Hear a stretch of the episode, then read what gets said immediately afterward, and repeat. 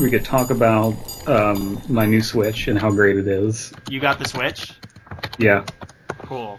Let's talk about that then, because that clearly, it's not like everyone's been waiting for this uh, us to do this Ghost Story challenge or anything and give the results away. Let's let's talk about your Switch. Mhm. How's it going with the Switch? It's pretty great. The I got Splatoon 2 and it's great and everything, but it's basically Splatoon. But I was having a good time, and then I bought Arms, and uh, man, it's it's so fun. Yeah. It's so much stupid fun, and the online mode is fun because it like cycles you through different modes, except for the one mode that's bullshit because I'm terrible at it. Uh huh. Uh, the characters are great. Plenty of waifu bait in the game. Perfect. D- have you guys uh, seen much of it yet? Um. Arms? Arms? Yeah. I played Arms. Uh, Random Uh, Encounters did a Arms musical not long ago. Have you guys picked out your waifu yet? Not yet. Not yet. I haven't Oh, gotten to play it quite quite enough. So before I even started playing, I knew that Min Min was the waifu Mm. because I love the ramen, and she's ramen girl. Like the name Ramen Bomber is just like the best thing because they all have their titles, and her thing is she's the Ramen Bomber, which is like the coolest sounding terrorist ever. Friggin' sweet. Guys, I'm playing it right now. I'm You seriously? yeah. Wow. I've been I've been playing it this whole hour that we've been talking. Oh my god. Are you? We, we gotta concentrate. We gotta concentrate on this. I can do both. I'm actually right now. I'm just like punching a, a crappy AI bot to grind to get more to get more fists. Well, whatever keeps you busy, I guess. Welcome to I mean, Underarm Analysis. Make sure you put that deodorant on as we dive into our ghost story episode. Yeah, that was terrible. I apologize What, for that. what is what I is heard this? What is this sound? I, I, I think Gracie, Gracie, are you all right? Shut up! I sneezed. I don't know where she. All right, all right. Oh God. Uh, hey, I hope everybody enjoyed the sick. I hope everybody enjoyed the sick mashup I did. Of how about the theme. how about bless you, motherfuckers? uh, Gesundheit, Alan? How did everybody enjoy that sick mashup I did? it was so sick, guys. D- David, David, can I get just like two seconds of it right now? sure, here it is. All right, I hope you enjoyed That's- that. That's all I needed, really. Okay, good. I'm, I, I am I am legitimately pleased how well that turned out. It kind of surprised me too. Um, I, I kind of needed that to invigorate me because don't get me wrong, I had a good time reading the stories and everything, but reading guys the the the the, the jokes about me being illiterate, they're they're not hyperbole. It really is difficult for me to read. uh, it is a challenge. Uh, well, this was certainly a challenge uh, for us just as much as anybody who entered because uh, we had 49 entries by the end of this. 49. Like, ha- uh, wow. Yeah. So we Jesus. we've spent a long time evaluating the many multitudes of ghost stories you sent us. Uh, some of them literal, some of them symbolic, some of them intriguing, some of them Arousing? oh, I well, a couple of them. Yeah. I mean, you know, ghosts are sexy. I mean, you you you've all seen Ghost with Patrick Swayze. You've both seen Ghostbusters. We got a story submitted to us called Swayze, Go dumb. and yes, Go crazy. Who's that driving? Patrick Swayze. There we go. and yes, Ghostbusters. yeah, I was I was disappointed that not one story about ghost riding the whip made it into this contest. People, if you have not seen the national treasure that is the Mr. Fab music video, Ghost Ride the oh Whip. oh my god. I lo- okay, so everyone go watch that because you need to. But there's a part in it where he's saying, where the rapper is saying, "Go dumb, uh, go crazy." Oh, oh no, it's a different part. He says, um, "You know, you know, you know, now you know," and he just says that. And there's a white guy in like a lab suit with a clipboard, and he's like, he's making this facial expression of like, "I don't get it. I don't understand. I am a middle class white guy." And then and then Mr. Fab points at him and just smiles, and then and then the white guy is like, I get it now. It's, all it takes. You know, It's that's some- all it takes. It's some of the best cinematography I've ever seen. so uh, here's how we're gonna break this down. I just want to put this out there. Here's here's how we're gonna break it down. We have out of these uh, 48, 49 stories, uh, we have picked four to share, like the contest before, but we're judging it a little differently because there were so many and they're so varied that more often than not, our our we can't do it like like on you know weird place award, then first, then second, then third, or, uh, third, second, first place. We each picked our one of our favorites to to sort of carry forward. Each of us has a judge's pick, and there's one story that had just enough of a cross correlation between our favorites. That's going to be our winner. Um, so I figure we'll start with the judges' picks. Who who are we doing first? Um, Oh, I- so they are, are these uh, second favorites, essentially? oh no, these are these are favorites. Okay. essentially there were here's the thing there were a, a lot of these were submitted and overall the presentation was very strong we had 48 stories and uh, one poem actually we had one Mhm. poem submitted to us so and we're uh, and I think we should I think we should do uh, Alan's story, my story, David's story, and then our winner. Winner. okay that sounds good to me Uh, um, but before we do that, maybe we should talk about our like honorable mentions. okay yeah let's let's drop a few honorable mentions in there and we'll start we'll go we'll we'll round table this a little bit so why don't we do do the same order so alan you want to i'm going to put you on the spot you want to mention an honorable mention right now I do. Um, my honorable mention will be Phantasmal Prophets. Mm-hmm. Um, Phantasmal Prophets rolled with the idea of a uh, paranormal show like Ghost Fuckers. Uh, Ghostfuckers International. I don't But- like this. I don't like this. but yeah, ha- had a, had a neat little swerve at the end. Um, yeah, I really like that story. I, I don't know like- who wrote it.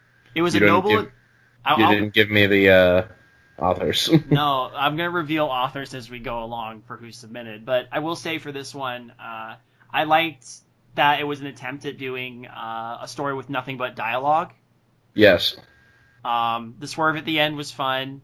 Um, I definitely think uh, in it can be. Uh, I think some of the dialogue can be tightened up a little bit, but I kind of like that it was it, the whole thing felt kind of goofy the whole way through, yeah, Mm. And I like that because that's to me synonymous with a ghost hunter show. and I think um, that didn't place in the as high as it should have because it was designed to be spoken. Yeah, It it, it was designed to be a script, and Um, I think it would have. say a, a midnight snack? Yeah, it, it would be stronger that way than the way that we received it. You know, Yeah. it almost it almost seemed like a work in progress. It, it, it was like a document to build on more than the finished thing itself. You know. Yeah. Um, I, I, I concur there. So, uh, to, let me see here. So to Alex Hatzberger, sci-fi, sci-guy hats, uh, I say thank you for Phantasmal Prophets. And, uh, if, if that, I mean, it could, it could work. I might, I might get in touch with you about adapting that one. Not, it does, not that it needs that much adaptation. Just, just putting that out there as a fun little, fun little midnight snack. Well, it, it does need a significant amount of adaptation. It needs people saying it. Well, It, yeah. need, it needs production instead of to be a story. But uh, clearly, I mean, we've we've talked with him before. He he knows what's up in terms of writing. Right. Uh, I will mention Alex was just uh, a guest on uh, the Witching Hour where we talked about um, role playing games, and uh, that was a good episode. It's uh, uh, at the time of this episode coming out. Um, we recorded. We're recording this just after that episode, but it should have been out for a little while. So go check out check it out on the Witching Hour, uh, Mhm. creativehorror.com if you don't know about that already, or witchinghour.com I should say. Okay, Next so I honorable guess mention. I guess it's my turn to give an honorable mention. Yeah. Yes. Uh, I'm I'm gonna go with the one that Soberdorf wrote. The one that Sober Dwarf, Dwarf actually did not write? Because no, he didn't write it.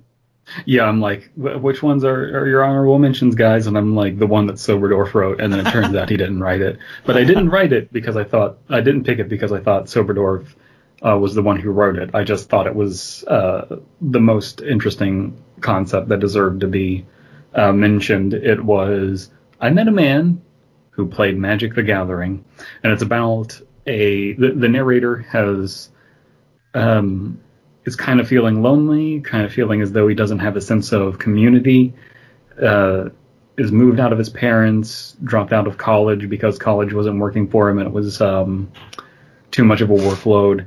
And he, um, walking home, eh, not walking home, he, he's out one night walking around and sees a guy at a um, public picnic table bench kind of thing playing, shuffling a deck of magic cards and he runs home, grabs a deck, and starts playing with this person who, I mean, come on, we know it's a ghost story, so it's ultimately revealed that the person he was playing with was a ghost. And, um, No, Dusty, it's Laparka. Yeah, and I don't want to give uh, too much away, but I will be uh, reading this one dead serious and giving my uh, feedback to this story because I, I I think that it deserves attention. Um, I definitely agree with you there. Um, and I there there are things about it that I really liked. I almost wanted more out of it. You know. Yes, uh, I think that the person who wrote this was afraid of scaring off people who don't know about Magic the Gathering, like myself. but the information that should have been included should have been easily Googleable, hmm and and uh, I'm sure they'll talk about that the day that this goes up. I'll, I'm sure I'll have a video out on. Uh, I'm uh, I met a man who played Magic the Gathering. Very very interesting little story. I um I like the the nods that were in there. And uh, but yeah, um, for someone who does love Magic the Gathering and has mentioned it several times, uh, yeah, I think actually putting more even little things about the game in there as if it's just casual talk uh, would w- will strengthen the story. And uh, but I liked it. I like it. I like the concept. I like where it goes. And yeah, uh, I'm looking forward to hearing it. Uh, what Dead Pals take on it on Dead Serious. Uh, any thoughts on this one, Alan? Um, I, I I did really enjoy this one. nerds. Y- Yeah. Uh, Bisbee Um, popped in for a second to say that. That was clearly his voice. That was clearly his voice Yes. just now. um, it's he popped in here and he had several destroyed Blue Yeti microphones. Um, He left them all over the place. What a dick. yeah. Yeah, he has a, a a Bengalier full of just broken Blue Yeti mics. Yes. No, uh, this was a good story, and uh, I, I, having played me some Magic in the past, um, before I touched a boob, um, uh, really, really, uh, yeah, I really would have liked it to go deeper into Magic the Gathering stuff, but you're right, it it did feel a little bit like they were uh, afraid of alienating. It, it's like they listen to the show and know that only one of us play. play it. ah. Uh, so I will now reveal the author of that story was Lion O'Day. Ooh, okay. Yeah. So Lion, thank you for your submission. Look for it on Thank Dead Serious. Um, I'm gonna go ahead and give a uh, my honor my next honorable mention. I don't know if we're gonna do this twice because again these are so good. Um, I'm gonna give my next honorable mention to the untitled story that was set in Japan. Um, I like the framing device for this one a lot. Um, I thought it had a good sense of uh, uh, pacing of the setup for the the universe. Uh, uh, when we were trying to when we were debating where the judging went, uh, one of the things that came up, and I believe Brandon brought this up, was that we we liked the idea that our protagonist was not a weeb for once. It was someone who's just going to Japan to uh, you know for a vacation to relax to take pictures, and uh, it has some fun J horror elements to it that um, are not are, are not greedy. It never gets greedy with the the horror it does. You know. It's um I'll tell you what the story is and I can sum it up and I'm not saying this in a derogatory way. The story is fear and loathing in Japan. Yeah, basically, there's a lot of sub. There, oh, there's there's uh, just enough substance abuse in this that uh, you wonder how much of it is authentic, you know. And the, the, Um, the it- author it- even says so. The author, the narrator, even says so himself. So and there's the whole um I, I like it when stories do this could it be the conditions i was in i.e drugs um but there is a hint of it can't be drugs because of what happened mhm. and um a lot of these uh, honorable mentions i'm probably going to tackle in dead serious because there's just too many stories for us to read on undercooked analysis oh, of course. so, um, again, we had 49 different stories. So we're gonna we're gonna have a have a good backlog of Dead Serious to do as these are going up too. oh, you bet. So uh, look forward to that one as well. I'm, I'm I'm gonna, I'm gonna, uh, that- I'm gonna ti- I'm gonna title the story now. I'm now titling it Fear and Loathing in Japan I'm gonna, since it was untitled. And I'm gonna make this point. I mean, I feel like it, it's one we make every time, but holy shit, this was hard. yeah, yeah. Um, um, this was incredible.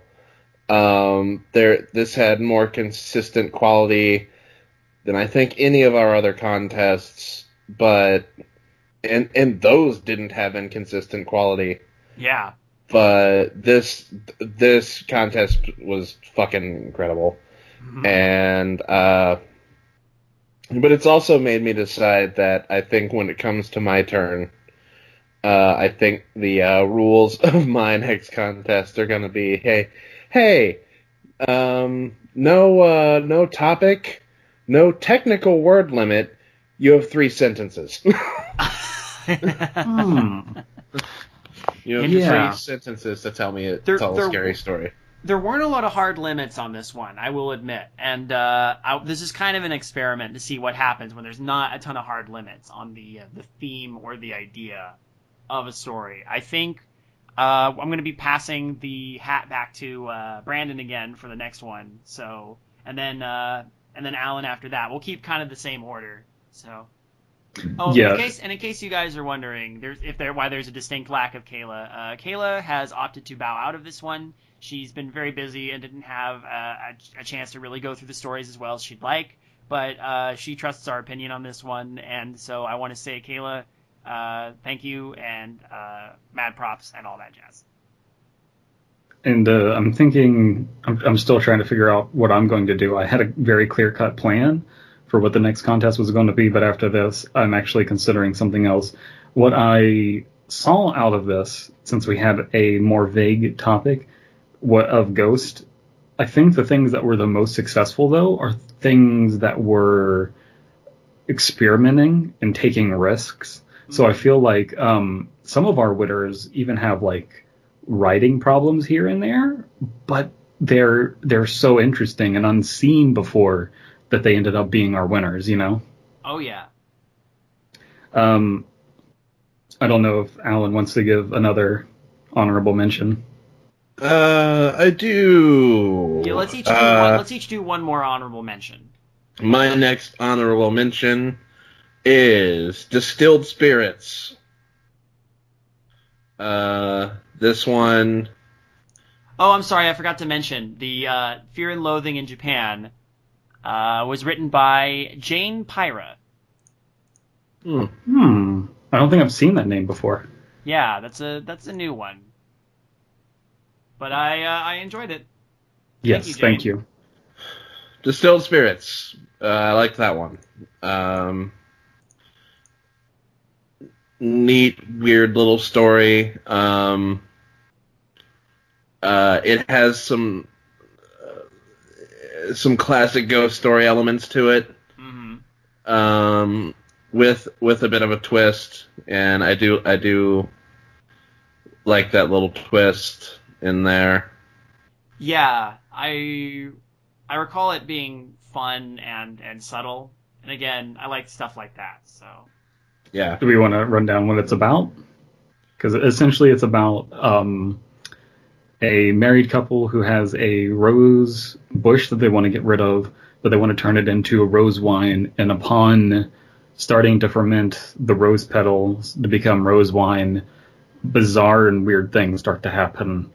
And uh, maybe we won't give away the ending, but I'll, I'll definitely uh, tackle that one too. it's another dead serious contender, that's for sure. There's a lot Yeah. of dead serious contenders on here.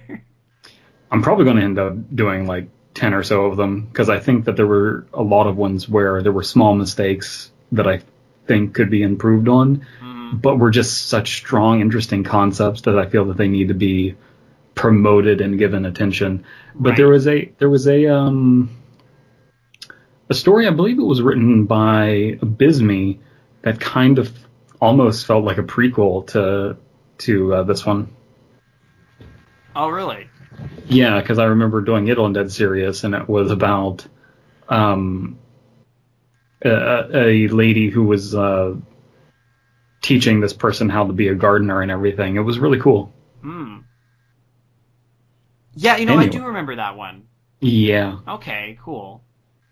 Um, that story is credited, uh, Distilled Spirits is credited to Dan, aka Urkelbot666. Again, it's cool that we see names coming up that we don't know, you know? Yeah. Uh, I feel like I recognize that one from the Discord. Yeah, Okay. um, I mean, there's there's quite a few of the two spooky, like uh, too spooky regulars in here, uh, which is nice to see. That community has grown quite a bit, and it's good to see that people are stretching their creative muscles and demonst- and demonstrating that they can tell fun, interesting, and eerie stories. I was Especially on a problem wrong. Like this. I was thinking of uh, Red Roses written by the Lawlet 10. Feels like a prequel to this story. Oh, okay. That, that was that was not Abysme. That was Yeah. Okay, that's cool. Um, I believe you're next. Well, this is this is getting difficult because I was going to I thought Alan was going to talk about the period demon, uh, which is also good. Uh, period demon is definitely getting read, but um, uh, yeah, I'll I'll pick a period demon. Demon, it it was just in your vagina, very Carrie esque. I loved it.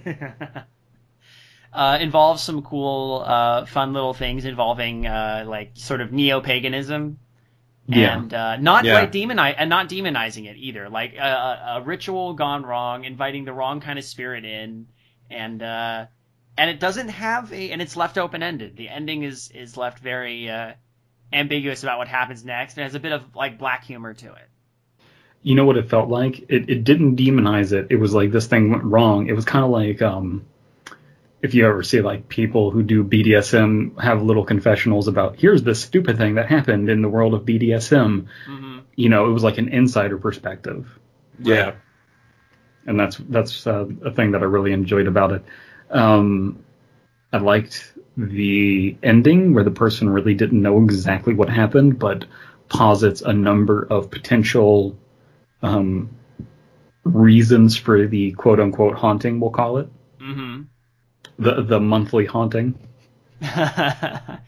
The, Um, the and not I so like- monthly I like- haunting. one of the things I liked about the story is there's a point where the uh, looking for answers, our our narrator goes to her coven leader and like Yeah. the, and I liked that moment quite a bit. Just like, oh, I I see what happened. I'm glad. Like, no, there's no real shame involved. It's just like, look, kid, I'm sorry, but you done goofed. You have a you have a demon in your in your uterus now. Who knows what it wants? Um, I will. That is credited to Morty slash Mord thirty three Morty. or Morty. I don't. Yeah, Morty. Morty, you gotta you gotta get the demon out of your out of your out of your vag, Morty. It's right up in there. You gotta get it out. Gotta sh- gotta shove that tampon way up in there, Morty. All right. Uh, is it it's, it's background to me then? Yep. All right. Since uh, we're only doing this twice, I'm gonna mention one that I know both uh, Brandon and I enjoyed, and that is uh, the Curse of William Shockley.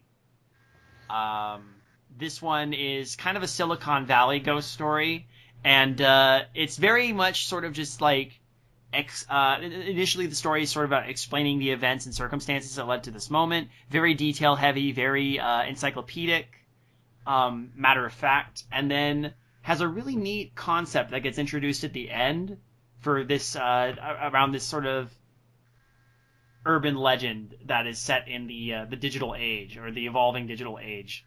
Um, I really I really enjoyed this one in terms of like uh, what happened and kind of based on true events because you can actually look up William Shockley and find the information on him and it correlates with a lot of what happened in the story. Obviously, there's some bits here like, well, here's where the legend part kicks in, but I liked what uh, was uh, being accomplished with um, with the story, um, and I think it has a really neat premise, Um, especially at the end. Ash can as fuck. Yes. Um, if we were giving an Ash can award for this one, this one would definitely win because of just how many details and, and, and the kind of story that it is. Um, that said, I will not be talking about this one on Dead Serious. I want to contact the author and just do a straight reading of it. so that's uh, my tentative plan is to talk to the author and see if I can get permission to make a video out of this. All right. Uh, Alan. Who, who is the author of this? Oh, I'm sorry. The author is uh, the author is our old friend Abysme. Oh, of course it is.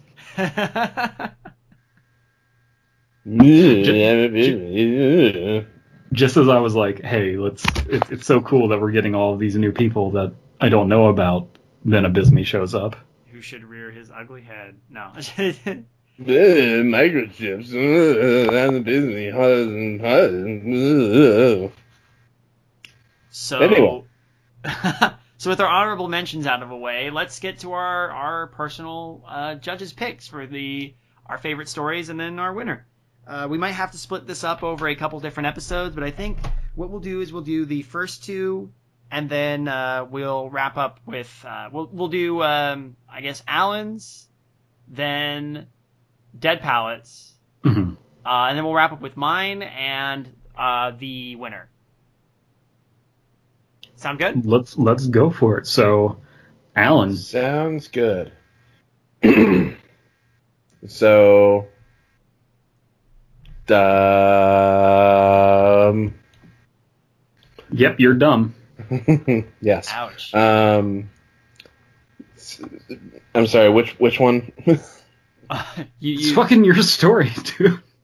no, that's not what I meant. I know which one my favorite story was. Are we reading my favorite story, or are we reading Yes. the one Yeah, I kind of read- picked as second place?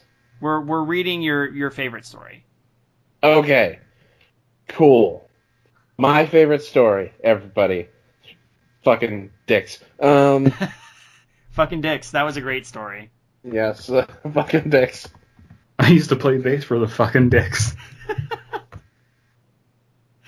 Um, Damn it. Hashtag, hashtag I used to play bass for. my story is called An Interview with Robert Leslie.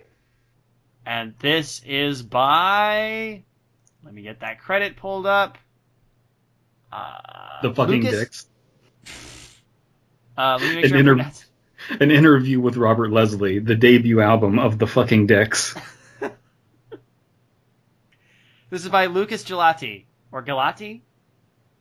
E- It's either one of those. Lucas Gelati. Lucas Gelat- Gelati. Thank you, Lucas Gelato. How is that spelled? Uh, G E L A T I. God damn it, if this is Slime Beast. Oh my god, what if it is? Slime Beast, is this you? Ge- gelati as in gelatin? I'm gonna look at the. God real damn it, are you. Let me find out. Hold on. We're gonna get to the bottom of this mystery. Uh, hang tight for a sec, folks. We're gonna. I'm gonna confirm this. Hey, we're back, everybody. Sorry, Hey, I don't so- have to be. I don't, don't worry. have to be unnaturally angry anymore. It's not. oh, It's not slime based. Lucas is a real person. I hope. I'm starting to think that, like, Slime Beast is just the Roger of our group. He keeps showing up in different costumes. with fake names. This story is written by Kit Niles. Oh no. Hey, uh, last uh, our, we, we the results from our we'll reveal the results of our last poll a little later, but uh, it was interesting. I'll say the least. We'll do that when the next uh, Dumb Angel part comes out. Okay. Um, Do, do we cut this out? But do we want to just read our own story that we select? Like just read the whole thing straight through. Yeah, I'm just putting that out there. Sure, we can do that. It might go a little faster. okay. An interview with Robert Leslie. A few days ago, while I was looking through old newspapers in the public library, I found this interview with a cameraman named Robert Leslie. The end. and then the murders began. Mhm. The name didn't ring any bells, but apparently he retired early and lived as a recluse. And I noticed they mentioned name of silent movie star Buster Keaton, so I started reading it. What I read was rather weird. It began with short questions about his life and work, but ended with something I didn't expect. The newspaper seemed real enough, so I assumed this guy was making it up to make some easy bucks. The worst, though, is that searching about him, I found. yep. Okay. I found out he died just shy of a week after giving this interview. Apparently of natural causes. Hold on, I have a copy here. I'll read some of it for you. So, Leslie, I heard you worked with Buster Keaton. Could you tell us what that experience was like? I could, but you probably wouldn't believe me. What do you mean? Ah, okay, okay. I'm old now. I guess it's time to tell someone about it. That television in the corner of the room isn't plugged in, right? Okay.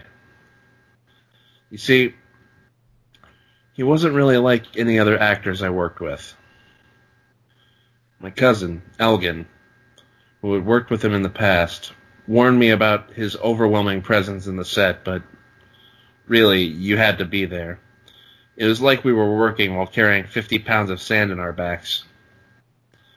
At first, I thought it was just the workload, but the more the time passed, the more I noticed strange things happening during filming. For starters, I never saw Keaton speak. Surely, motion pictures had no sound back then, but even when the cameras were off, he always seemed to communicate through gestures. So that's um, a pretty cool little conceit right there of like something is really off about this guy. Yeah, and just the idea that he was a silent movie star who actually just didn't speak and communicated the way people do in silent movies. Yeah. And um, that gets elaborated on later as to why that makes sense. But so far, it's it's very realistic, and it's a secondhand account. I guess it would be third-hand account of something off, and so it makes sense that there's not a whole lot of proof for whatever is about to transpire. I guess. hmm Yeah. The thing is, people always understood what he wanted, even without a word said. You'd think there'd be at least some misunderstanding with him not saying a single word, yet things always went just like he wanted to. He was in control of everything. I worked on a couple of his pictures before I saw it. During the shooting of College, a few extras were needed in the set. He always asked for more extras than we needed, some which I didn't even notice in the final picture. Keaton signaled for one of the men to come closer. And in the blink of an eye, Keaton and the man exchanged places. I I might be old now, but I know what I saw. Keaton appeared in the place of that man, and where he was standing before, a very distressed Snitz Edwards materialized. Edwards, he. I think he was in a previous picture we shot. We hadn't seen him in days. He could barely stand up while Keaton walked away to prepare for his scene. At first, I got okay. Yeah. No, go ahead. At first, I got too scared to say anything, thinking I might have had a bad night of sleep and was seeing things. But at the end of the day, I saw him again and asked if he was okay, and just what happened there. he looked at me, sweat dripping from his forehead, visibly shocked, and said, "Pretend Knees you weak. didn't see." Yes, Arms, arms heavy. heavy. Vomit on his sweater God already. damn it. Mom's Ima- spaghetti. Imagine uh, a silent film version of Eight Mile. Oh my god. The the rap battle, they just go back and forth, and there would be a, a giant wall of text. and uh, the you need a, a ragtime piano version of this of the music playing in the background Yes. the whole time. And, but there wouldn't be any spaghetti because at that time Italians were, were not were not well liked in America. Some of that goddamn Italian food. God damn it! All right, Alan. Alan, carry on. visibly, sh- uh, he looked at me, sweat dripping from his forehead, visibly shocked, and said, "Pretend you didn't see that. Stay as far away from Keaton as you can. The less you know, the better." He grabbed me by the arms. Stay away from him. And I tried to do just that. We wrapped filming. I went to shoot other pictures, but when they called me to work on Steamboat Bill, I really needed the cash, so I said yes. In retrospect, I should have just waited for something else to appear. Okay. So, yeah. Yeah, um, I'm still a little confused by the bit where it says he switched places with Snitz Edwards. Do we know who that is? I don't Uh, think he it's a- switched. It's a famous actor Okay, but from the silent film okay, era. I'm trying to understand. He was born in Austria, Hungary, Hungary, and died in Los Angeles, California. Because I just did a quick Google search. Okay, thank you. Um, the man exchanged places. The was the man. I mean, did he change places with a random man, or was the, or did he not recognize that the, Yeah. did, the did Leslie not recognize that the man was Snitz Edwards until they I, jumped places? I think he changed places with a random guy, and Snitz Edwards appeared. Yes.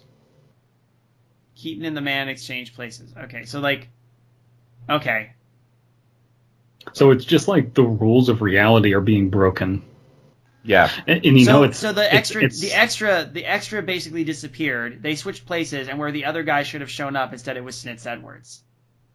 Yes.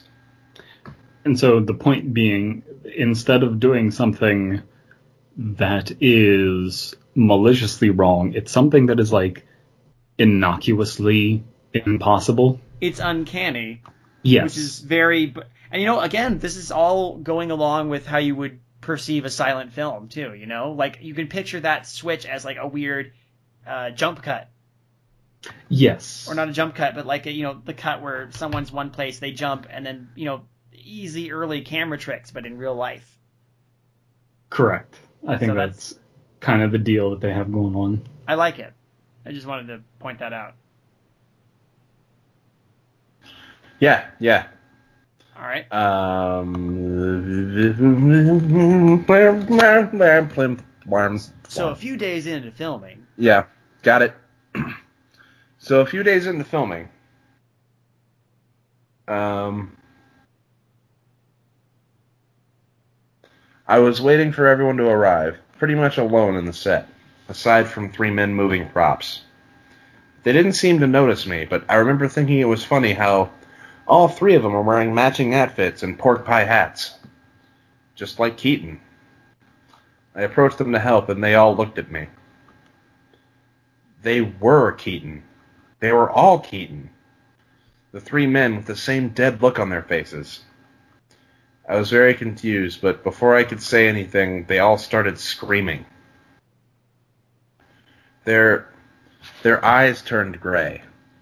Sharp teeth grew from their mouths, and the noise. It wasn't like anything I ever heard a human voice do. At the time, I could only compare it to heavy rain on a metal roof. But it was so loud that I thought I'd go deaf. Hmm. I'm not crazy about that paragraph. I'm just gonna point. I'm just gonna be honest. Yeah, I, I kind of like this. I I actually kind of like this story because it was so fucking weird. Yeah, but I almost. Um, I think I almost feel like it would be more effective. if It was just three Keatons. They all started screaming, and then he freaks out and runs away. You know. Yeah. I don't know if they needed to turn all demonic.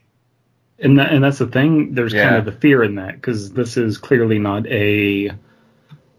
Uh, th- this is the kind of horror story that we like. That's not a run of the mill horror story with a um, simple setup and delivery. Right. This this is really bucking a lot of trends, and so it makes sense that you get what I call that. Is this horror insecurity? Like, is this horror? I better push it over the limit. It didn't need to be Yeah. pushed over the limit. No, it the, the the you've already got us hooked with the uncanniness, you know. So Yeah. I just I, I feel like you could lose that paragraph and you wouldn't actually lose anything in from the story. It would still be just as effective. That's all. That's all I'm going to interject here, since we are still busting out the analysis angle.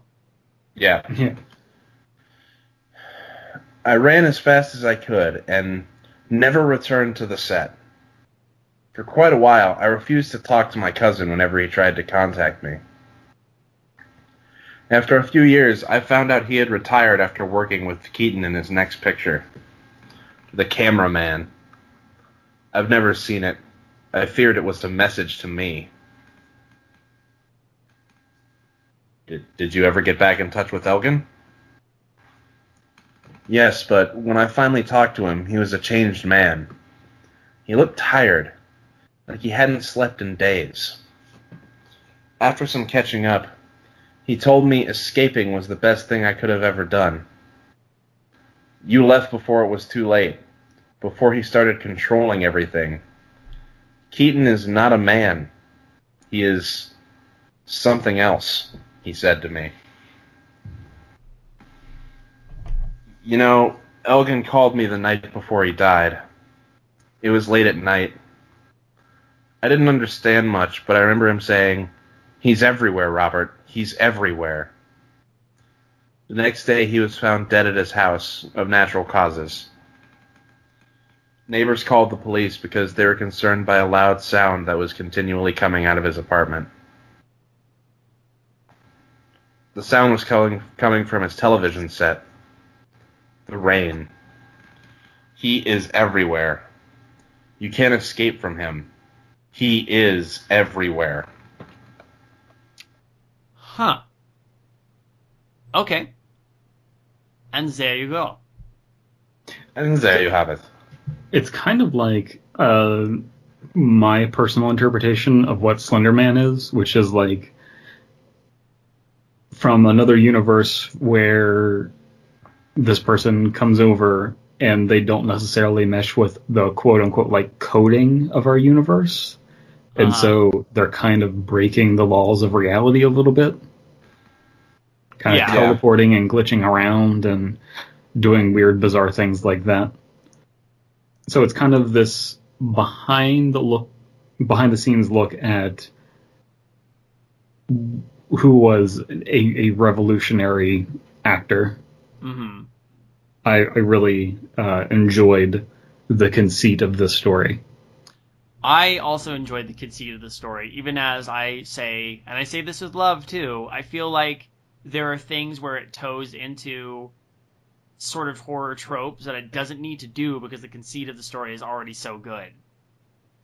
Well, there's also the element of it, it's this is going up the same week that it is coming out, and the original it had had a similar kind of premise of like this supernatural creature that there's also a scene in that movie where it itself Pennywise has these weird teeth seemingly for no reason. hmm Um, it, it, it really brought that to my mind. Well, I I'd get into more, but I'm probably going to be talking about it on the witching hour. But um, fuck it, I'll say it. With it, it makes sense because the the goal of it is specifically to scare uh, whoever it is attacking. Um. Anyway, yeah. Makes sense. But um, I mean, I don't know. I I think this story. I think it's a strong story. I just feel like the he is everywhere. You can't escape him. He is everywhere. The, the remember the the whole idea is that this is being printed in a newspaper. Yeah. So it just seems like some some parts of it feel a little odd, especially when it's going through like an editing process and and being put in a, in this newspaper in this interview. I understand that there's the uncanniness of finding this weird thing, but I almost wonder like would they have printed certain parts of this, you know? Yeah. I'm And- just and saying I think it's I think it's solid. I think it's great, and I, I really I'm really digging the uh, I'm really digging the whole the whole idea of it. I love the I, I love this like weirdness involving Buster Keaton. Uh, there's just I think I think it could be expanded and cleaned up just a little bit. You know what I mean? Right. No, no, I get that. Yeah. Um, but I, I it's a solid choice. It's a solid choice for uh, for a personal favorite, and I, I agree with you that I think it where where it works it works really well. Okay. Yeah. All right. That was my story. Cool. It was a good choice. Uh, Brandon, you want to? Did we tackle who who wrote this? Yeah, this was. Uh, remember, we did tackle who wrote this because we were like, Oh, oh, god, what if? Oh, this, like- gelato. Yeah, yeah, yeah. Okay. So, so Lucas, thank you for uh, sharing this with us. And, Thank uh, you, Luke. Thank Congratulations. you, Luke Gelato. We're uh, like much like Anthony Bedroom, Tony Bedroom. Tony Bedroom. You've earned your your ECA title, um, and you've earned the Alan. The you've earned the. Uh, I want to say Alan Cheney, but I don't know what you go by anymore. Um, What seal of approval are you going to stamp on this? um, this is getting the uh, the uh, uh, there's a lot of buildup and it's not going to be funny. I'm so sorry, everybody. um, alpaca.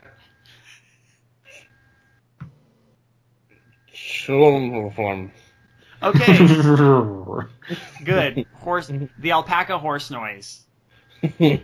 Mr. Alpaca Horse Noise. The, get the alpaca horse noise seal of approval. You get the alpaca horse noise seal of approval. How's, uh, Excuse me while I change my Twitter handle. Yes. All right. Let's uh, let's move on to uh, Dead Palate's uh, winner winner chicken dinner. Um, my winner is uh, my second place. My selection is my second place story because uh, my winner is the one that we all agreed on is going to be the winner winner. hmm Uh, so my second place is uh, Vicar's Litany Phenomenon. And are you ready for the reveal? Yep. This was written by drumroll please. Hyperthermal.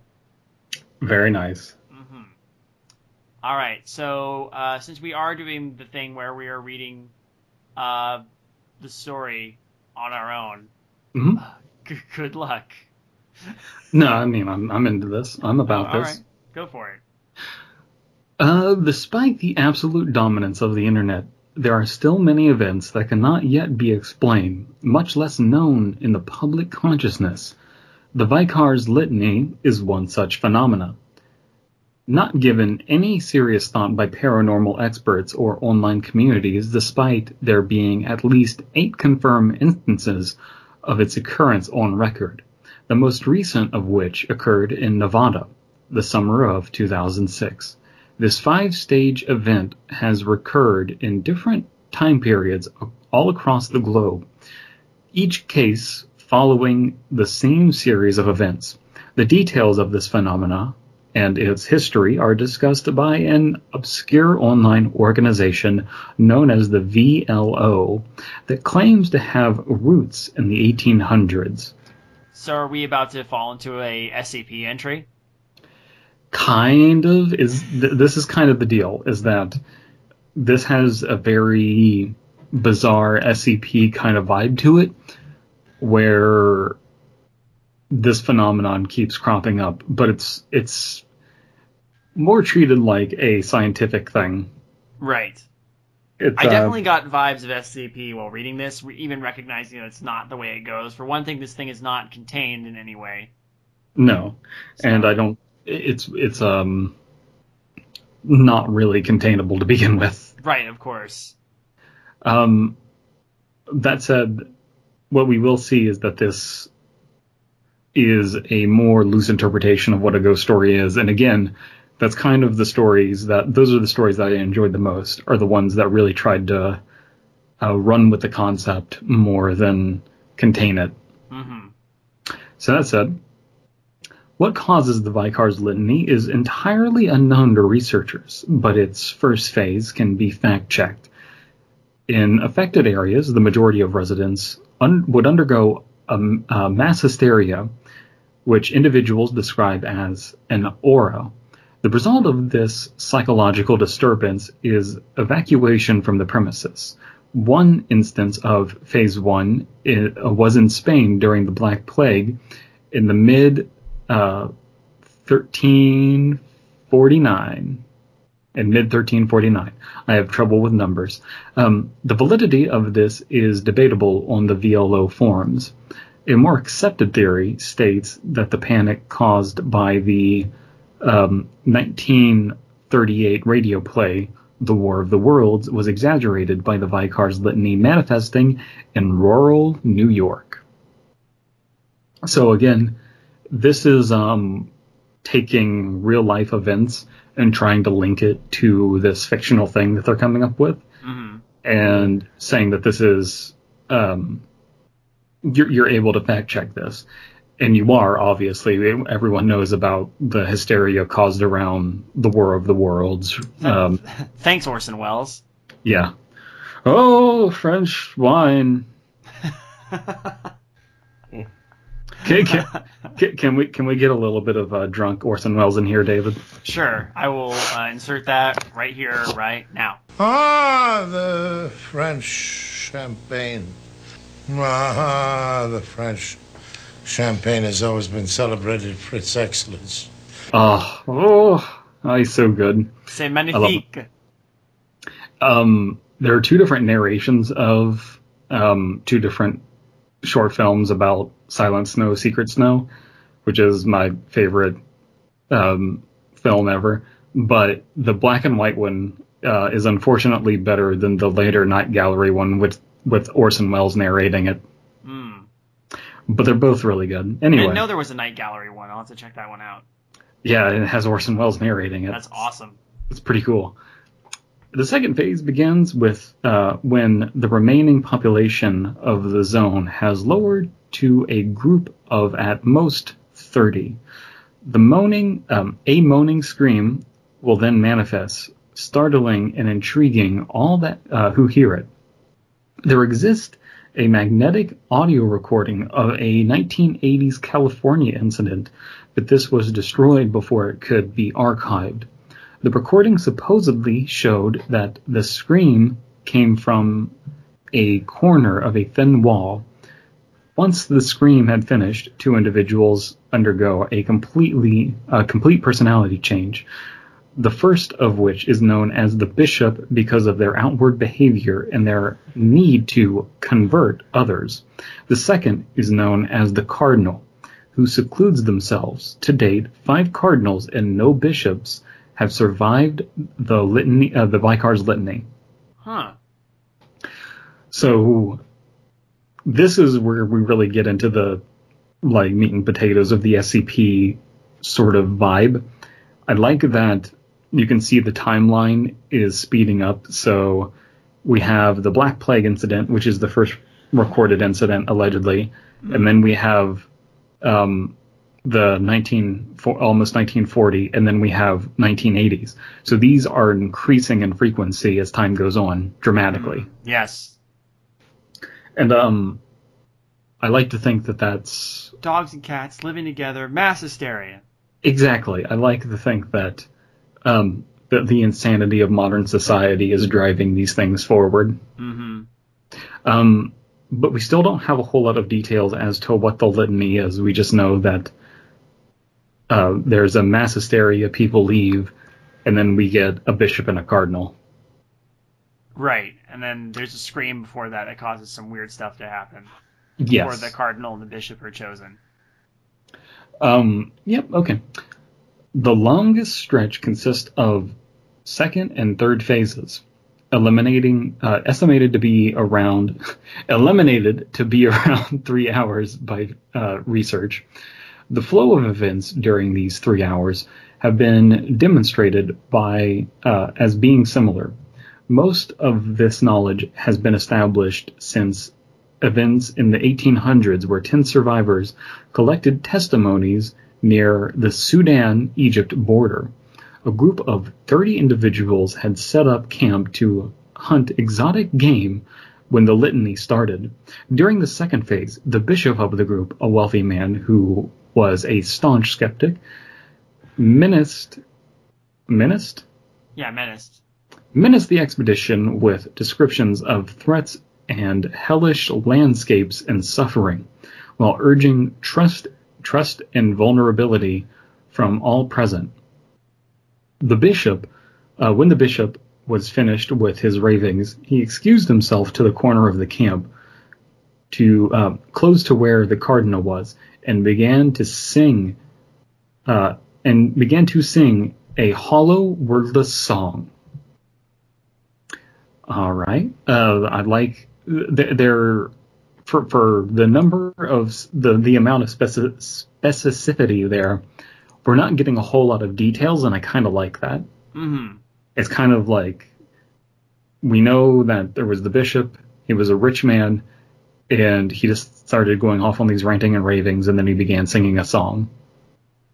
Almost blue like the the blue creepypasta a little bit. The body, eat the body, Body, hide the hide the body, bo- eat the body.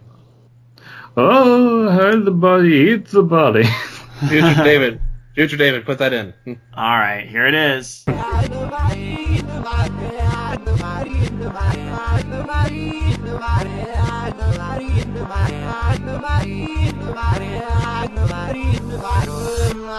Oh, so good. The song, the one we just played, signifies a transition into the third phase. Maybe that's it. Maybe these things are correlated. I mean, Sudan, Africa, right? Right? Right? I mean, Yeah. This Fuck. this and blue are taking place in the same universe, guys. And it's if- this universe. What Here the we go. crime rates in Italy went up. Hyper, oh, you know, Hyper could have been aware of this too when the story was written. I'm just saying.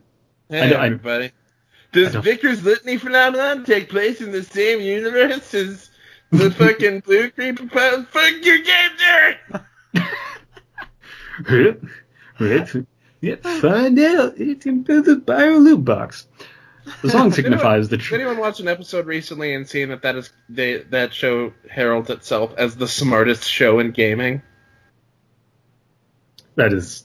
That is the catch. That is the tagline of game theory right now. Mhm. Well, th- there were a bunch of people who made videos criticizing him, and he responded like a bitch to them. Good. I, I have seen a few things that say that MatPat cannot take criticism. Now, Yeah, they're, granted, they're I called undercooked analysis. We say that. oh, I mean, I only met the guy like a couple times, and I don't know. It's true. He can't Yeah. take criticism. He's a big bitch. Um, he's a bitch ass motherfucker. God damn um, it! He is. That's all there is to it. And um, he, he's responsible for at least one Vicar litany.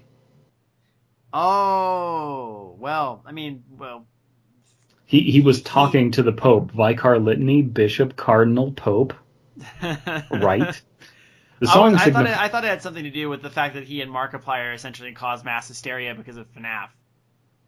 there's that too. Um, the song signifies a transition into the third phase. In this part of the haunting, the average flora, fauna, and geography of the affected region are replaced. In that hunting trip, one marksman shot down what he believed to be a new species of bird, eager to have shown uh, on roadshows. Upon any sort of inspection, the crew realized that they what they had brought down was not a bird at all, but something that was described as shelled fungal jellyfish, moist, moistly breathing, moistly breathing. That is, those are two disturbing words right next to each other. Yeah. The, uh, reminds me of uh, Eraserhead, actually. The the weird The baby face. Yeah.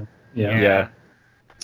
Um, hills, rocks, and river streams appeared and disappeared when out of sight, and the orange sky, uh, the orange dust sky was taking a sickly yellow appearance.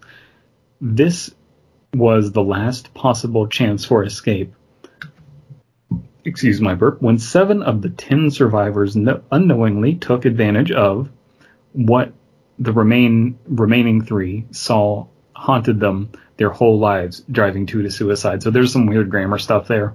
Mm, Um, but- but I really like the description. It's it's one part disappearance of Ashley, Kansas, and it, it also has um,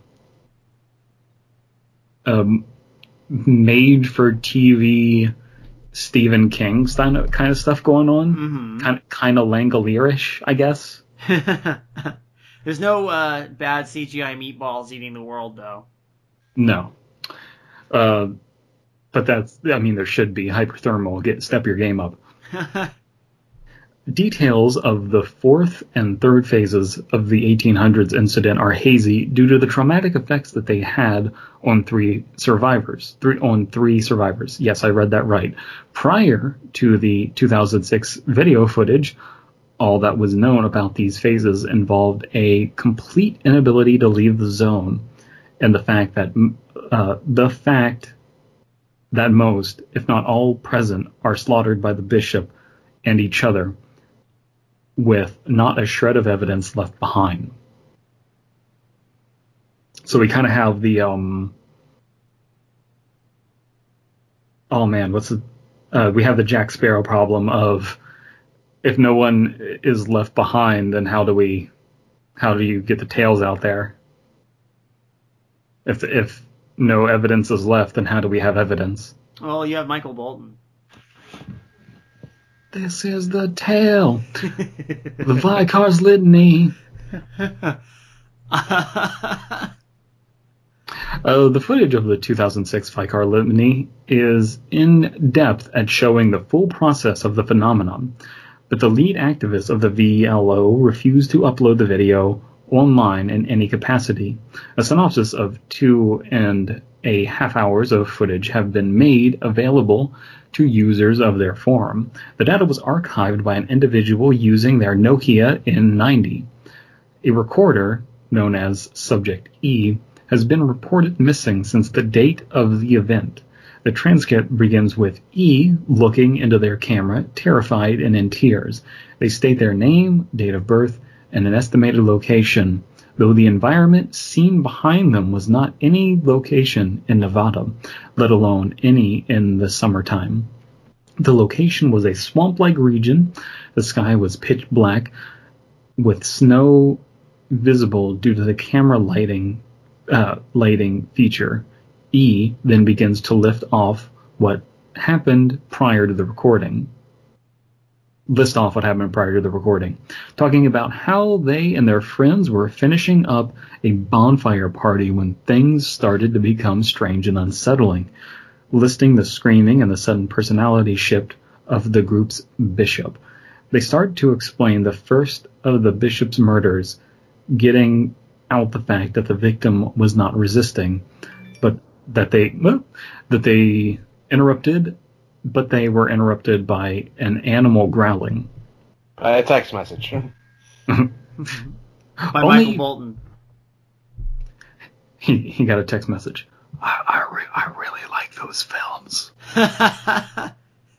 Sorry, Michael, I can't I can't talk to you right now. We're in the middle of this. What- when are we getting Michael Bolton, Bolton on Undercooked analysis? Uh, as soon as he stops singing about Captain Jack Sparrow. No, that's fine. We could just read a uh, Pirates of the Caribbean creepypasta. Oh my god, one of you guys start Googling right now, please.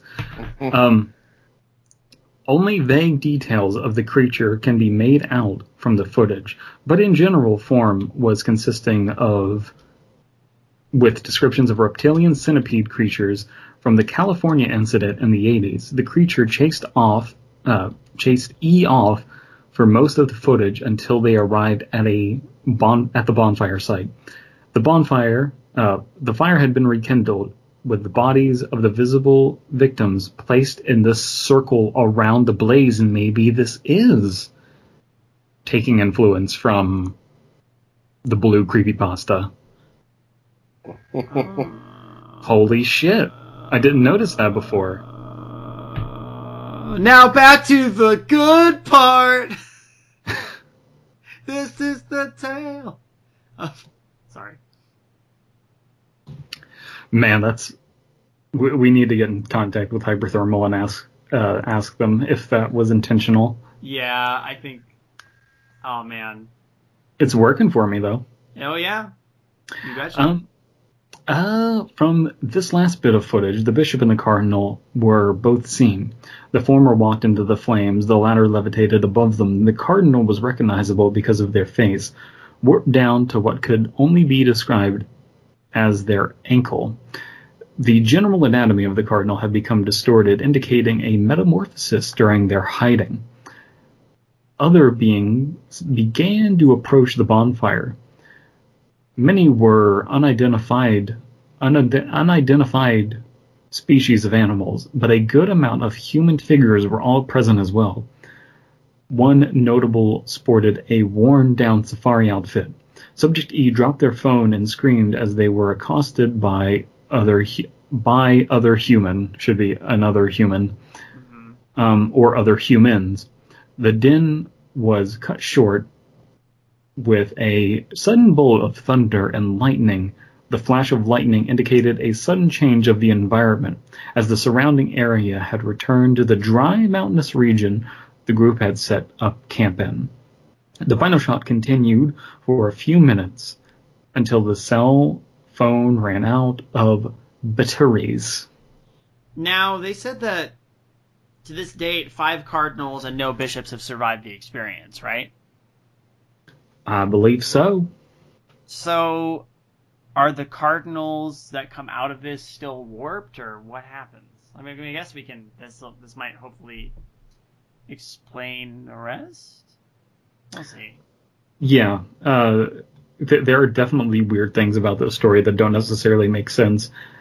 That said, this was by far the the the most risky story that was written, and it gets my second place just for that. You know, hmm um, Is it a ghost story though? um, I I hesitate to say yes, but I think so. I think what it is doing is really trying to stretch the concept. And again, I think the stories that are most successful are breaking those rules. A lot of the stories that we mentioned as honorable mentions were, were just as weird of ghost stories as this one. Right. But they still had they still kept the concept of like whatever you're dealing with is is some sort of otherworldly entity. Yes, I mean, but this is too, isn't it? yeah, no, it is. It is. This is really it's really stretching it though. But that I think. Uh, to be honest, going into this, I I was kind of expecting people to be like, okay, what when I look back at a ghost story, what is a ghost story to me? Well, someone died and they became a ghost and they're haunting a place, um, or something along those lines. Now, people can. What I liked is that people did get creative with what you think a ghost, what a, what do you think a ghost could be, or what a ghostly th- event could be. this counts, but only barely. You know what I mean? Mhm. Right. Uh, no further pieces of evidence or announcements of new instances of this phenomenon have been made public by the leader of the VLO as of June 19, 2017.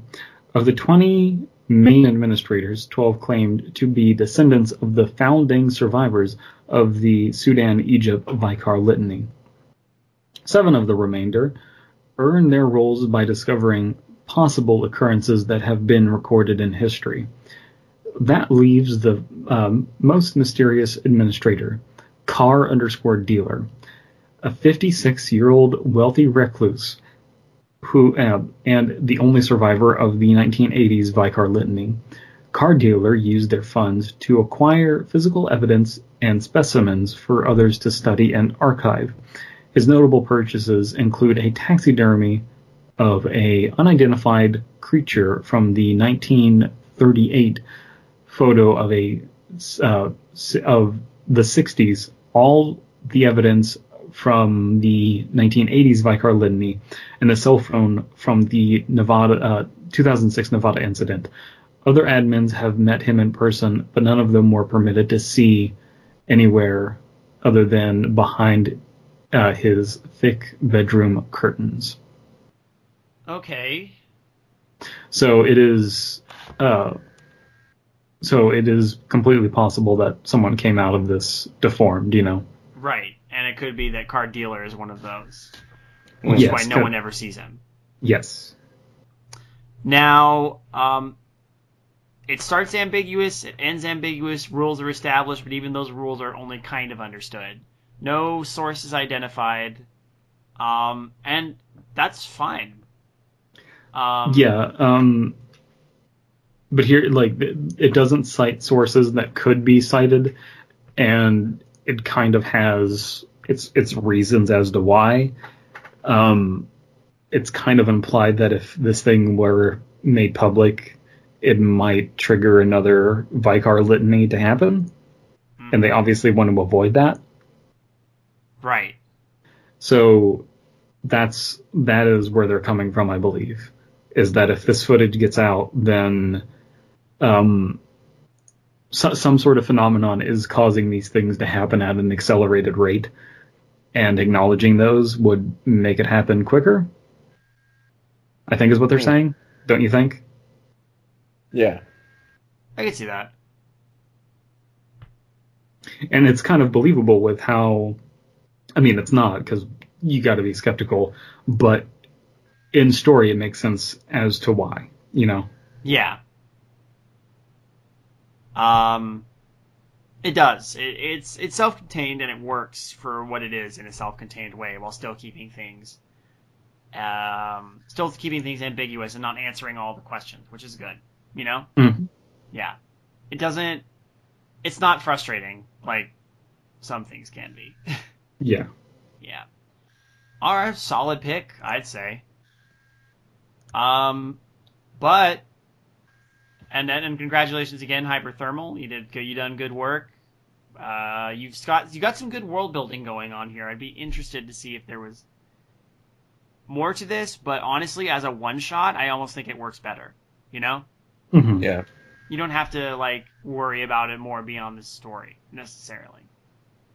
Um, so that wraps that up. So, but we are getting into we are getting pretty far into the recording at this point. So join us uh, on the next episode when we reveal uh, my pick and the uh, winner of the competition. Yeah. Yeah. Um, in the meantime, if you want to follow us on any of our social media or anything like that, uh, you can find me at Scary Sauce on Twitter. You can follow uh, these guys at their respective places, which are At Dead Palette. Uh, at Beast Bannon. That's with two N's in B A N N O N. And uh, if you want to support the show, this one as well as Midnight Marinera, you can check out our Patreon. We have a shared Patreon where we uh, where people submit stories. Our patrons have submitted stories for us to read, whatever they want it to be. in the choose your poison section. We do those every so often. I figure, hey, most of you guys already know this if you're regular listeners to the show, but hey, we don't want to eliminate alienate uh, new people. If you're new to this and this is where you're coming in, I'm very sorry. Go back, listen to a few of those, and then come and let us know how you feel. But welcome anyway. Uh, but yeah, uh, let's let's uh, let's move on, shall we? Shall we? We shall. Uh, cool. Message from Ray Gun Readers. Okay, try it now. Is it working Yeah, I now? think it's Okay, working. move over. People of Earth, I am Abysme. And I'm Paprika. We have crash landed on a moon in your solar crashed system. us, I wasn't Shut driving. up, I'm on the phone. And will maintain this frequency while repairs are made. Which could take a while, so we decided to read some science fiction while we wait. If you crave imaginative stories, intelligent discussion, and comedic banter, be sure to tune in each week. Here on Benview or on YouTube at Ray Gun Readers. Until we speak again, farewell and safe travels. Why are you doing that stupid It's voice? not stupid, you're stupid and insubordinate. You don't outrank me. This podcast is a part of the Benview Network. You can find this and other podcasts like it at BenviewNetwork.com.